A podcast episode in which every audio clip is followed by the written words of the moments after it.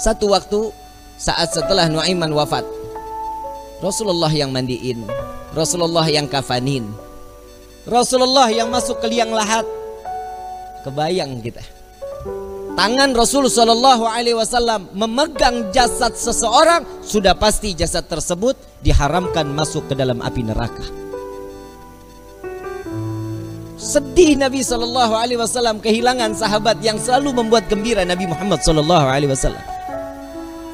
Setelah dikubur, semua masyarakat pulang. Rasul Shallallahu Alaihi Wasallam mengatakan wahai sahabat silahkan kalian pulang. Aku ingin menyaksikan saat Nuaiman ditanyakan oleh para malaikatnya Allah. Aku khawatir Nuaiman tidak dapat menjawab. Ditungguin sama Nabi Muhammad SAW. Ini mukjizatnya Nabi. Nabi dapat mendengar mungkar nangkir saat di mana dia membicarakan, mempertanyakan kepada ahli kubur. Datang malaikat mungkar nakir. Assalamualaikum ya ahlal jannah. Ya Allah, mudah-mudahan kita semua di alam kubur dapatkan pertanyaan begini nih dari malaikat. Salam kepadamu wahai penghuni surga. La ilaha illallah. Allahumma ja'alna minhum. Amin ya rabbal. Man rabbuka? Allahu rabbi. Kata Nuaiman. Wa man nabiyuka? Coba ulang pertanyaannya. Kata Nuaiman. Waman nabiyuka? Tunggu tunggu, kayaknya saya salah dengar. Waman nabiyuka? Jangan kencang-kencang, orangnya masih di atas tuh katanya. Di situ Nabi masih tertawa. Nuaiman walaupun ada di dalam liang lahat masih membuat senyum baginda Nabi Muhammad sallallahu alaihi wasallam. Apa yang membuat seperti ini? Cinta.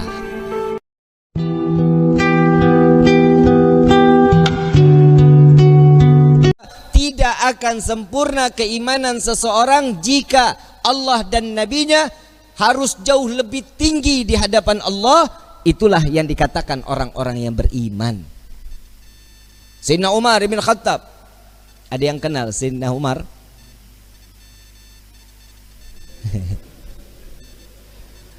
Kali ada yang kenal. Umurnya tua juga kalau ada yang kenal. Sering kita dengar Sayyidina Umar Manusia yang diciptakan oleh Allah Jin aja kabur Iblis aja kabur ngelihat bayangannya Gak ada yang berani Tapi saat Sayyidina Umar mengatakan cinta kepada Nabi Dunia dengan seisinya sudah gak ada di hadapannya Gak ada di ujung matanya Kenapa? Karena cintanya tulus kepada Nabi Muhammad SAW Sayyidina Umar pernah memerangi Nabi Orang yang salah satunya beriman kepada Nabi sebelumnya dia perangi Nabi. Iya, Sayyidina Umar ibn Khattab. Siapa lagi? Khalid ibn Walid, Abu Sufyan.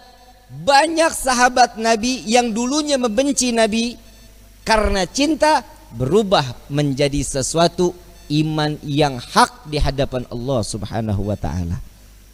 Khalid ibn Walid kita tahu betul saat perang Uhud beliau dengan strateginya menghancurkan daripada umat Islam meluluh lantahkan di situlah Nabi Shallallahu Alaihi Wasallam dalam keadaan wajahnya penuh dengan darah Khalid ibn Walid saat dia memeluk Islam sudah bukan orang yang dihinakan oleh Allah. Kenapa? Karena keimanannya kepada Allah dan Nabi-Nya sampai diangkat oleh Allah sebagai saifullah, sebagai pedangnya Allah Subhanahu. Itu karena cin, cinta. Siapa lagi? Saya ada satu kisah sahabat Nabi namanya Nuaiman. Udah pernah dengar nama sahabat Nabi Nuaiman? Belum. Ngaji makanya ngaji. Di pasar nggak ada nama Nuaiman. Nuaiman ini setiap hari mabuk di hadapan Nabi Muhammad wasallam. Kalau mau ketemu Nabi, minum khamar dulu. Tahu khamar haram, tahu. Karena cari perhatian kepada Nabi Muhammad sallallahu alaihi wasallam. Jadi kalau ketemu mabuk, entar ditegur sama Nabi. Ya Nuaiman, haram, jangan diikutin. Jangan diminum lagi. Iya ya Rasulullah, sadar, senang Nuaiman. Besok ketemu lagi, mabuk lagi. Kalau orang tarajuk yang begitu mah PA. Lagi kalau orang tarajuk mabok mah kagak ada pantas-pantasnya. Kalau orang bule mabok kan wajar ya. Matanya coklat, abu-abu, hidungnya mancung, habis minum pipinya ngeping-ngeping. Nah orang tarajuk udah hitam, pesek, mata hitam semua, kurang tidur. Bener nggak? Udah jangan ikutin sesuatu yang nggak diajarin Nabi. Kalau sudah dikatakan Allah haram, ikutin haram, jangan pakai nanya kenapa. Kalau ada tanda tanya kenapa sih ini diharamin, imannya diragukan. Kalau sudah ketentuan Allah ini wajib, wajib, nggak bisa jadi makruh, nggak bisa jadi haram. Ketentuan Allah haram, nggak bisa jadi halal. Insya Allah mudah-mudahan Allah jaga hati kita untuk tetap cinta kepada Allah dan Nabi-Nya. Amin ya Rabbal alamin. Ada satu kisah lagi di mana Nabi Shallallahu Alaihi Wasallam setelah ditinggal oleh dua orang yang dicintai. Nuaiman ingin bikin senang Nabi Shallallahu Alaihi Wasallam karena ngelihat Nabi itu selalu bersedih.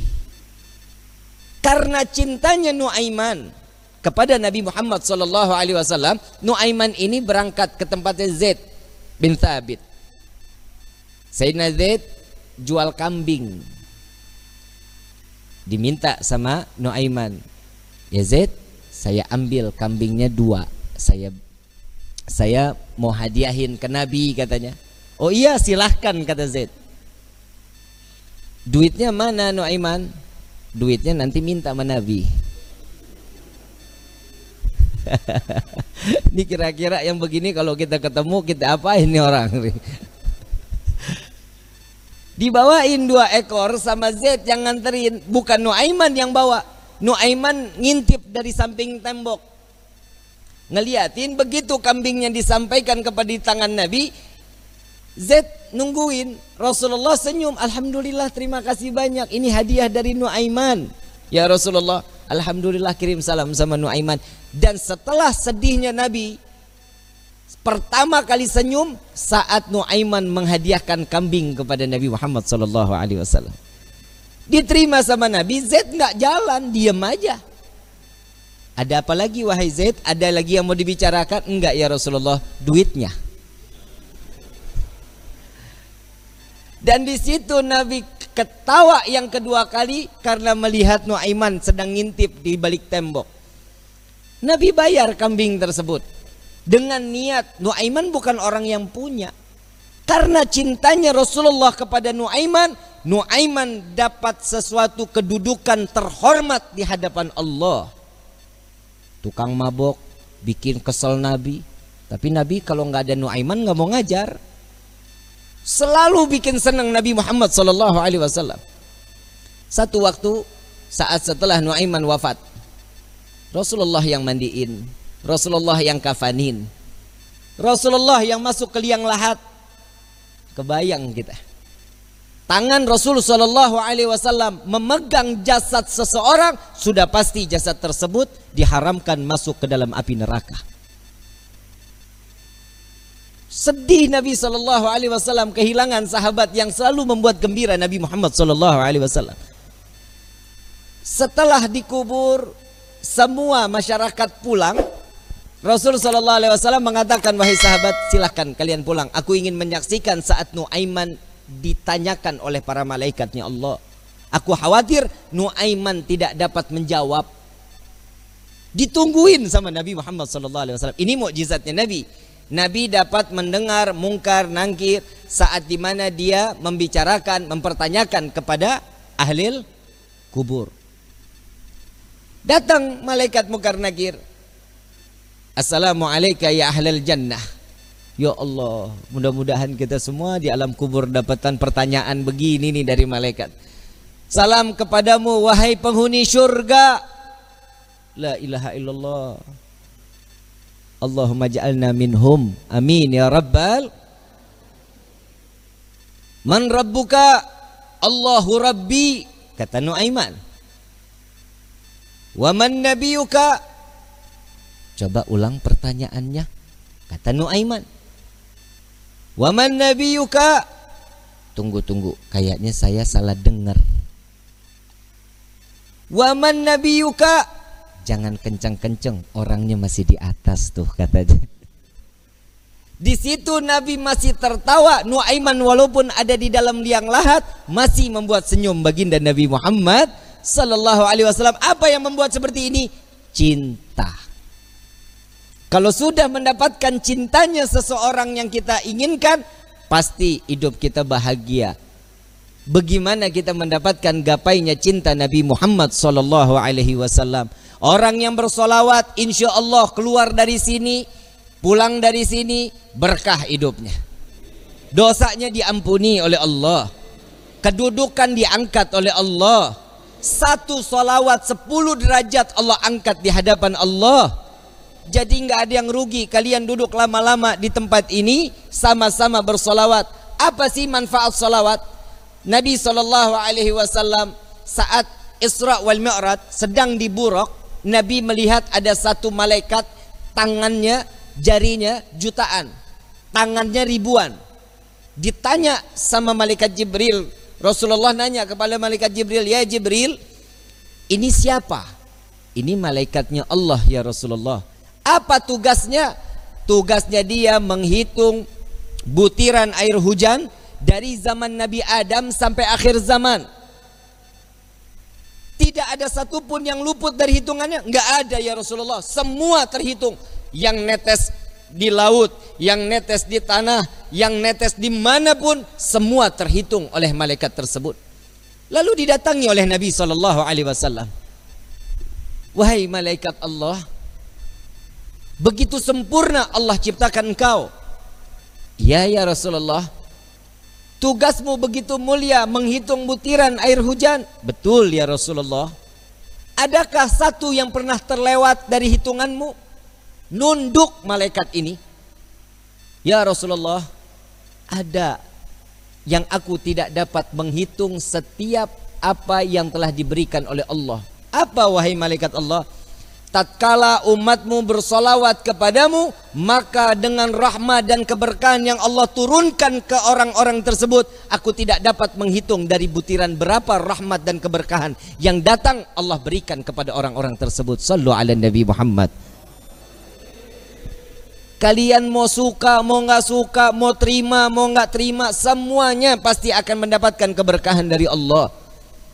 Keluarnya kalian dari rumah ke dalam majlis ini setiap langkahnya akan mendapatkan perhitungan kebaikan di hadapan Allah. Naudzubillah min dalik. Seandainya mudah-mudahan Allah kasih kita umur panjang. Kita keluar dari tempat ini, Allah ambil nyawa kita, mati dalam keadaan husnul khatimah. Dan beberapa saat yang lalu banyak orang-orang yang dikiranya kita umur panjang, masih muda, sekarang telah meninggal dunia ngelewatin kita. Betul? Karena ada satu wabah COVID-19 Tapi ingat kematian itu bukan karena corona. Kematian itu sudah maktub yang telah diberikan oleh Allah. Setiap manusia kullu nafsin dhaikatul Setiap yang bernyawa pasti akan Mati apa meninggal yang betul? Mati apa meninggal? Meninggal. Meninggal. Benar meninggal. Inna salati wa nusuki. Wa mama? Mati. Nggak ada wa meninggali. Betul?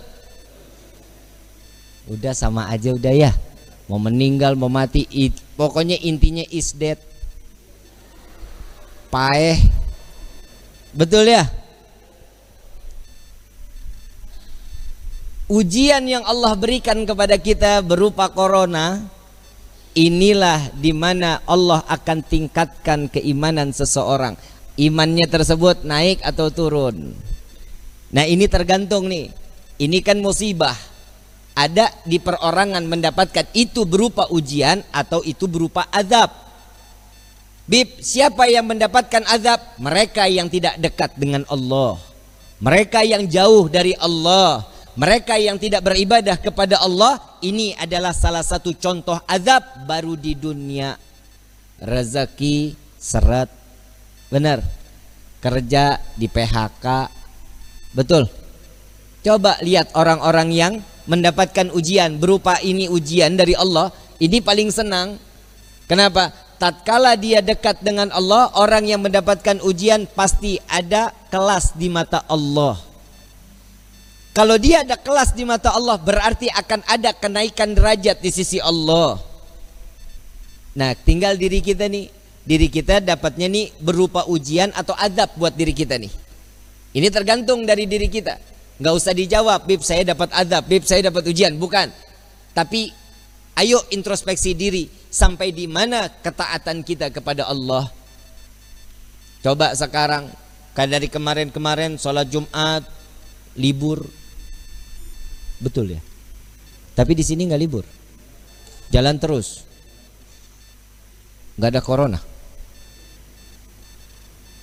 Alhamdulillah ada orang juga yang nyaut bib Giliran saya mau sholat, masjid ditutup. Lah, lu dari kemarin ke mana aja? Jika ada satu musibah datang ke satu negeri, jika ini menjadi satu mudarat, maka diperbolehkan. Sholat Jumat di rumah empat dua orang terserah, gak apa-apa. Ini diperbolehkan. Tapi jangan coba-coba. Kalau seandainya ini cuman hanya penipuan atau ini sebuah satu kezaliman, maka yang tanggung itu bukan diri kita. Yang nanggung siapa? Urusan mereka yang memberikan satu kebijakan. Jadi kita sami'na wa ta'na aja ikutin aja bagaimana kisarannya Allah udah memberikan seperti ini dari manusia-manusia yang sekiranya dia lalai kepada Allah membuat kita nggak bisa ibadah kepada Allah urusan dia dosanya kepada Allah kita tinggal ikutin aja tapi mudah-mudahan semua kita dipanjangkan umur oleh Allah Subhanahu wa taala. Mudah-mudahan wabah corona diangkat oleh Allah. Jika wabah corona ini adalah pasukan Allah yang Allah turunkan ke dunia untuk menyadarkan setiap hambanya, maka insya Allah ya Allah selesaikan semua tugas-tugas mereka. Amin ya rabbal alamin. Ini mau diterusin nggak? Terus nih. Sampai jam berapa kita nih? Hah? Saya kalau udah ngomong nggak mau berhenti loh. Bisa ketemu subuh loh kita loh mau. Mau? Sampai jam 4 setuju? Gua mah enggak. Capek loh lidah lo. Hadirin wal hadirat yang dirahmati oleh Allah Subhanahu wa taala betapa beruntung setiap manusia yang diringankan langkah kakinya untuk sama-sama mendekatkan diri kepada Allah. Kita keluar dari sini, kita datang ke tempat ini, dari luar datang ke sini. Yang pertama dengan niat mencari ridha dari Allah. Jangan niat snack. Percuma nggak ada snacknya juga. Betul nggak? Gua aja cuman air putih. Tadi ngopi juga di rumah Pak Suha Pak Suhan numpang ngopi, tahu di masjid nggak bakal ada kopinya. Nah tiap hari kita datang ceramah kasih air putih air putih dikira gue mujair kali. Mesti ada warnanya kayak manis-manis gitu kan enak ya. Bener Bib ya? Oh, oh. Manisnya kayak Habib Alwi. Hadirin wal hadirat rahimakumullah. Sama-sama saya mau ngajak solawat boleh? Yang ada air, airnya dibuka. Kita baca solawat tibil kulub. Yang punya penyakit, insya Allah penyakitnya diangkat oleh Allah. Berkah di hari Jumat ini, mudah-mudahan solawat ini diterima oleh Allah dan ini menjadi suatu kebaikan buat diri kita. Amin ya Rabbal yang kurang ibadah insya Allah berkah salawat ini kita makin ditingkatkan tingkatan iman ibadah kita kepada Allah amin ya rabbal اللهم صل على سيدنا محمد طب القلوب ودوائها وعافيتي أبدان وشفائها ونور الأبصار وضيائها وعلى آله وصحبه وسلم.